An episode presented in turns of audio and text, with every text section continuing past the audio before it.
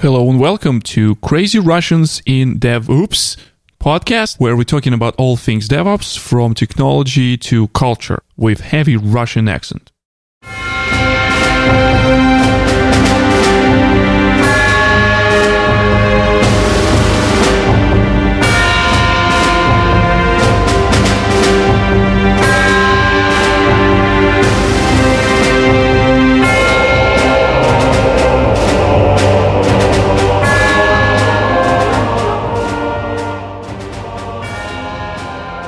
Hello and welcome to this episode of Crazy Russian and DevOps podcast about all things DevOps, from technology to culture, with heavy Russian accent. And today, uh, I'm your host, uh, Victor Gamov, uh, coming at you from uh, Google Cloud Next conferences, and I have a few um, few guests in this podcast. Uh, you probably heard them uh, from my previous episode, and I'll start from my Clockwise. counterclockwise, counterclockwise, cl- clockwise. So it's uh, Anton Arhipov from uh, JetBrains, Hello, my friends. uh, Fyodor Korotkov from uh, Cirrus CI. Hello, everyone. It's a Sirius, right? Sirius. Sir- Sirius. Uh, type of the cloud. Cirrus clouds. Okay, interesting. and uh, Ricardo Ferreira from uh, Confluent. Hey everybody, glad to be here. All right. So um, since we uh, on the conference, we continue to uh, talking about some of the cloud-related DevOps, uh, Google, and uh, maybe a little bit of Kubernetes, uh, Sparkle, and of uh, some of the CI/CD DSLs. That uh, something that I really want to talk about. This, And but the fear of missing out. and fear of missing out, obviously, because when whenever we have uh, things like Kafka and Kubernetes in uh, in one episode, it's definitely talk about fear of missing out. All right, so. Um, uh, so we have uh, two um, representatives of uh, of the world of uh, continuous deployment, continuous delivery. So what is excited happens on the on conference uh, in this world, and if you follow some of the announcements uh, further, Anton. So there you go. Yeah, yeah. So uh, today, uh, Google, not today, yesterday, Google uh, announced uh, uh, Tekton pipelines. So a little bit of history about this project. So uh, last summer, Google announced uh, Knative initiative. It's uh, a way to run serverless applications on uh, Kubernetes. So it's basically they're saying it's like um, scales to zero. So when a request comes up and uh, Kubernetes can provision containers on the fly and it's like super scalable and fancy. So perfect for uh, serverless. As part of this Knative uh, initiative, they had Knative pipelines, which uh, last October were renamed into a separate uh, initiative uh, called uh, Tekton Pipelines, which is part of a new foundation, uh, Continuous Deployment Foundation. More more foundations, more Yeah, so foundations, like- and more it's- software. It's, it's, very confusing, but essentially uh, Jenkins, Jenkins X, and uh, Tekton Pipelines is like the only members of this uh, foundation at the moment. And So- Tekton is actually developed by Red, Yeah, and Red Hat, probably, right? No, no, no, I you- was I was checking it was a Red Hat contributor. there There was a tectonic. It's a different thing. oh, Te- Tekton Was it? people, like uh, a lot of people from uh, CloudBees, uh, from uh, Jenkins, they contribute into it because uh, Jenkins X relies on this uh, new Tekton pipelines. So, w- what is Tekton pipeline?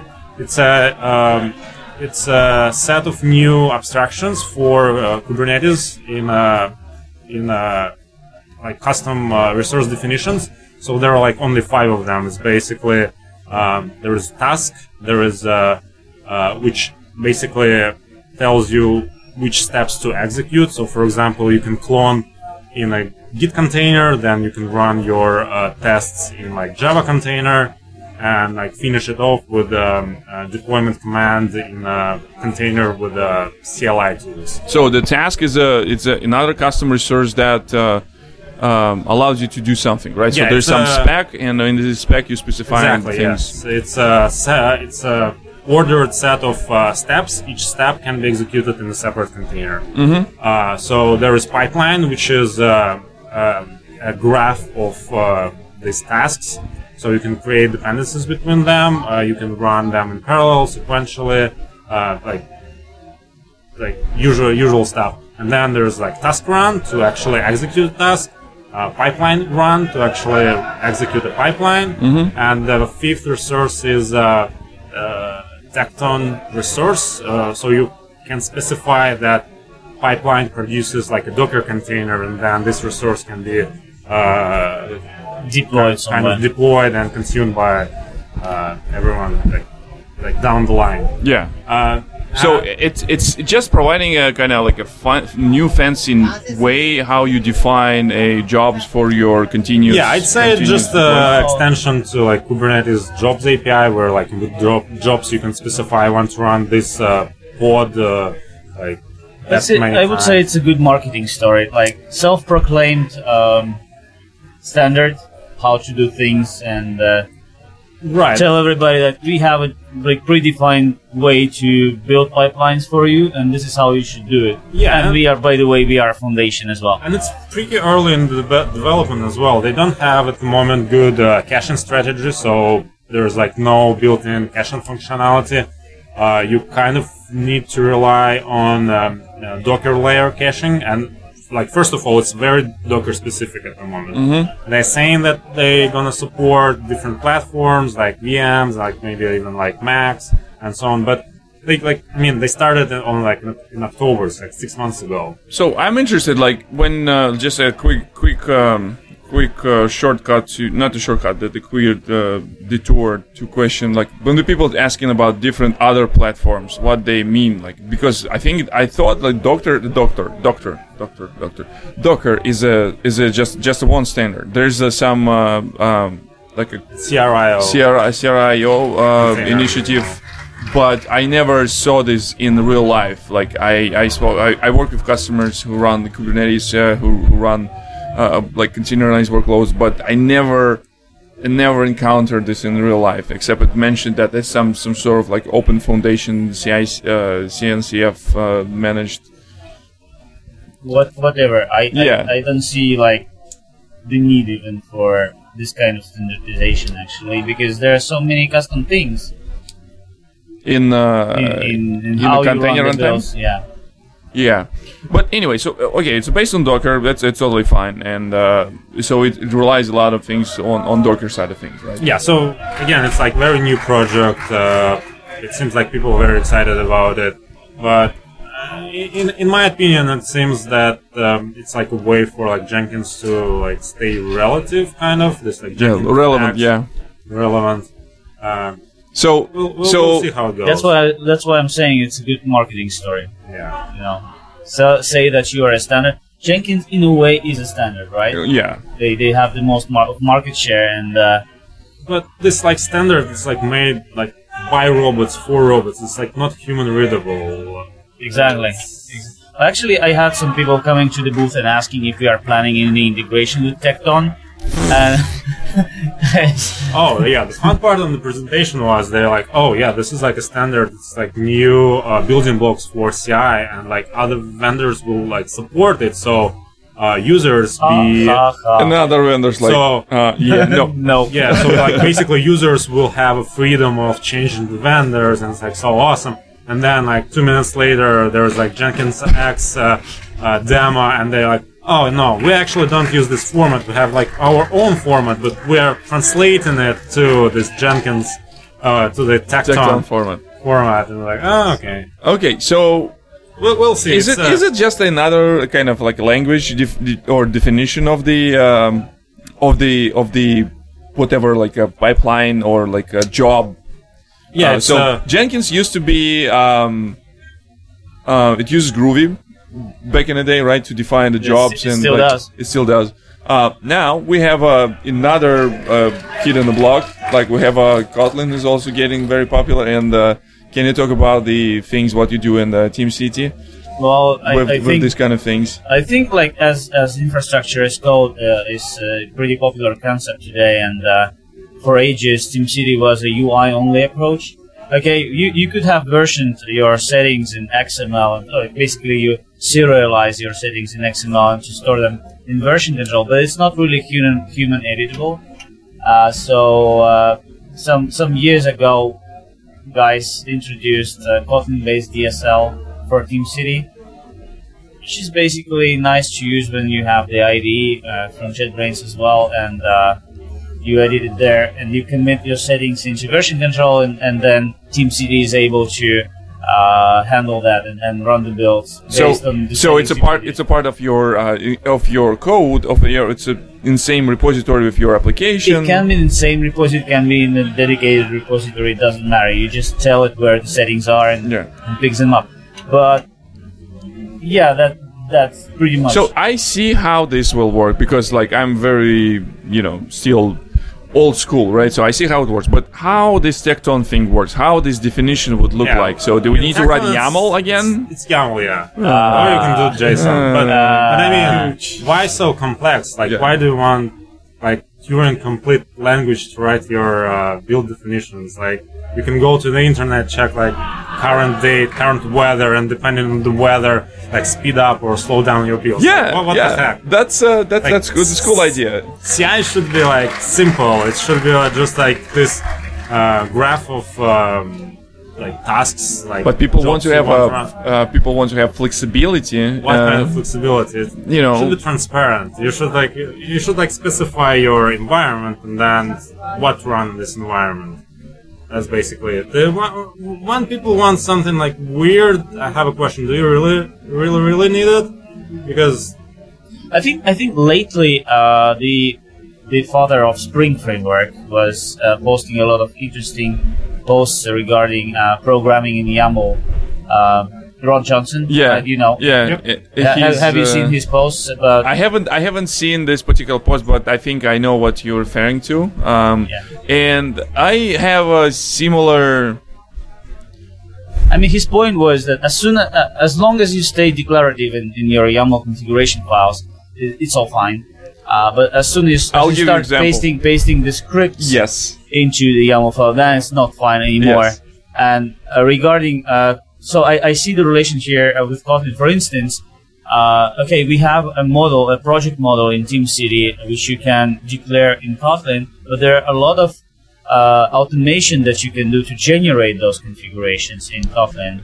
Does it count like to to your point about like if we have this uh, why to have a like a Turing complete language to write your build script? Does it count when you kind of abstract one layer with another layer? Does Yeah, it count? yeah. Like for example, Leaky abstractions. Yeah, yeah, yeah. Yeah. So the you, you said that okay. So as long as you're putting things uh, within your YAML that define some of the behavior, so it's not good. So, but if uh, we will abstract this by custom resources, like uh, in Tekton, custom resources that will abstract some of these steps, you will stay declarative on defining this pipeline, but internally, like a individual node of this graph, this task uh, CRD, right, will define actual logic or and this logic will be actually defined there or it will be def- logic defined by i don't know some some some function that will be executed that will be executed inside the container right is it uh, is it better like when we uh, when we put another layer of abstraction just to kind of avoid this uh, the ugliness or like a leakiness of logic in declarative language uh, like Victor, you, who are you talking to, right? no, for instance, for me, like in TeamCity, in, specifically in TeamCity, right? If I if I want uh, to have, let's say, I want to test my application with different versions of operating systems and different versions of Java, then uh, in TeamCity I should have create all the combinations. Because there is no parameterizable like matrix matrix builds basically Yeah. like you have in Jenkins. But I, I, I have a solution with Kotlin.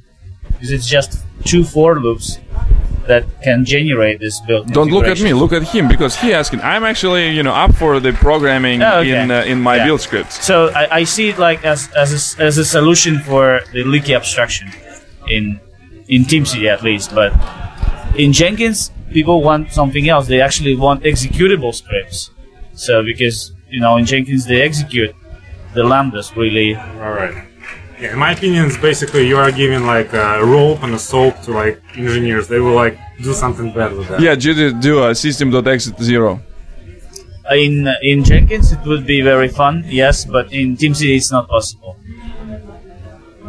Uh, so you uh, you still sandboxing this and uh, you allow No, it's, security it's just the manager and difference how it works because in, in Jenkins the script that you write the Jenkins file is actually executed during the build. Yeah, it will pass it to yeah, this but in Groovy interpreter. TeamCity, in TeamCity it, it's not. Jenkins uh, in C- in TeamCity Kotlin script is used to generate the settings, not to execute the build.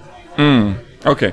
So it, it, it kind of picks up the settings in Kotlin, it executes it, but it still- creates the new set of settings. But still, like to uh, to a Fedor's point, like you still will be able to execute this call to uh, the weather API uh, because you still during have, during, generation of no, it's sandboxed. Uh, so security manager actually prevents uh, calling to the external resources So in this case, unless makes, unless you Okay, disable you, that. You, you can check like okay, it's is it like Wednesday today or Yes, is, I Is it a weekend? can. If it's like weekend, don't run anything. Like you shouldn't pour it. I can I can that I can I can do that. Yes. Okay, so it's it's it's it's pretty uh, pretty cool and interesting. So now um, to the point of um, to the point all this you know all this I don't want to call it c word.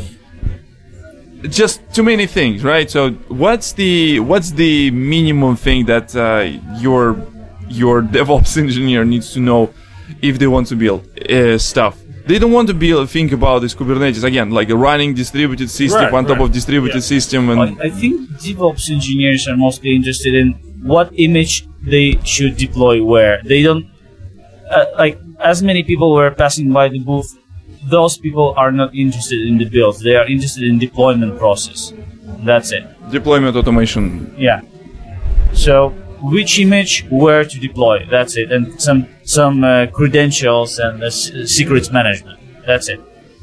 So build engineers are those people who are interested in you know how you can optimize the build time, uh, which branch to build on which pull request, and so on. This is like the build engineering area, and this is where I think new systems don't really provide any features. Actually. Did you get a lot of questions about Spinnaker? Uh, not this time, not not at this conference yet, but we still have one and a half day to go. To go. Yeah, can someone talk about this, uh, like Spinnaker thing, like how it's different? Uh, what's their philosophy and how it's different from other? So Spinnaker, first of all, it's not like CI/CD, just CD. So it's like continuous uh, deployment or continuous delivery platform. Uh, you, you, you can say it uh, both. Uh, it was started by Netflix back in the days, but then uh, I think Google joined. They open sourced it, and Google joined uh, to develop it. Uh, like And now it's part of uh, what's this, like the CNCF? yeah, CNCF Cloud Native Foundation. So Uh-huh. basically, uh, Spinnaker provides you, it like hooks up to your like Docker registry or some some other registry, and uh, once some CI system builds a new image, uh, like Docker image or just VM image, you can see it in Spinnaker and start deployment. And what Spinnaker does, it really um, integrates with all the metric system and provides different uh, deployment strategies. So, like usually people um, do simple deploys, right? You just like do some like rolling deploys.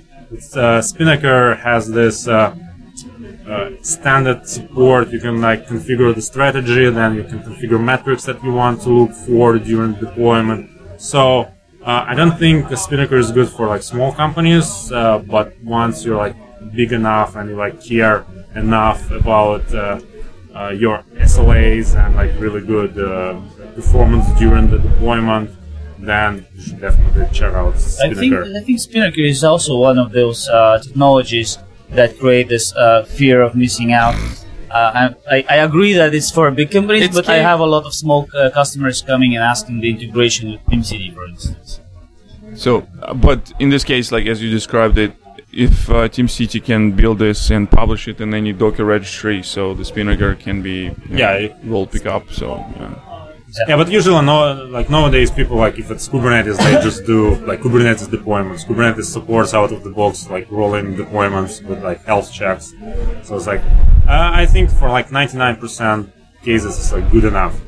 If you really want to like check some business metrics during deployment and then have this like fancy red black deploys where you like spin up the whole new cluster and then like uh, sw- switch the traffic and uh, you have a really good uh, rollback strategy because of that, then yeah, you probably need Spinnaker. But is it is it but you're net not Netflix. yeah is it like uh, only like Kubernetes specific? No, so no. or you're running this as a separate service, like not necessarily needs to It's be. uh, you, you can run it everywhere, um, and it supports. Uh, I think they started with uh, supporting AWS actually, uh, because it was uh, by Netflix and Netflix on AWS, and they supported like VMs there. And like, when Google started contributing, they kind of added this uh, like support to like, Google Cloud Yeah. and uh, uh, Kubernetes. um, it's I was just like to the to the to the previous point that we spoke maybe in a previous episode about the how the uh, retail vendors moving out of uh, uh, not going to Amazon. And I remember that Netflix was all Amazon, but now Amazon also have a streaming service. So Amazon pretty much competing with everyone on, on every layer. So like even even Netflix that competes with uh, Amazon and Amazon Prime Video. Yeah, Yep. it's just, just just don't pay attention. It was just an observation from the previous uh, pre- previous episode. All right, all right, cool. So um, now we talk about a little bit about metrics. So and uh, what kind of uh, we, unfortunately Leonid uh, the left us and uh, he decided not to talk about uh, observability aspect of uh, of uh, DevOps uh, and uh, things that matter for people. So in terms of um, like if you can talk a little bit more, maybe there's some integration with the you know some of the tools like uh, uh, Jaeger, which is also a cloud uh, CNCF project, and uh, like is it like is there like an integration with the open tracing in the Spinnaker thing that can? I don't can- think it's uh, in uh, Spinnaker because uh, It doesn't really make sense. What you're looking for are, are metrics, not not tracing. the end result. Yeah. Yeah, but uh, the interesting part, like Google na- nowadays, they uh, also provide uh, managed services like Istio, for example, for Kubernetes, and Istio, uh, like myself, provides you this uh, open uh, tracing. Uh, so Istio that allows you to get yeah, get it's a service traces. mesh, so it like provides you uh, with visibility of your like services, which services talk to which. Uh, plus, uh, it can can also inject the uh, tracing uh, IDs uh, into the requests. So then you will get the if your like application also supports it.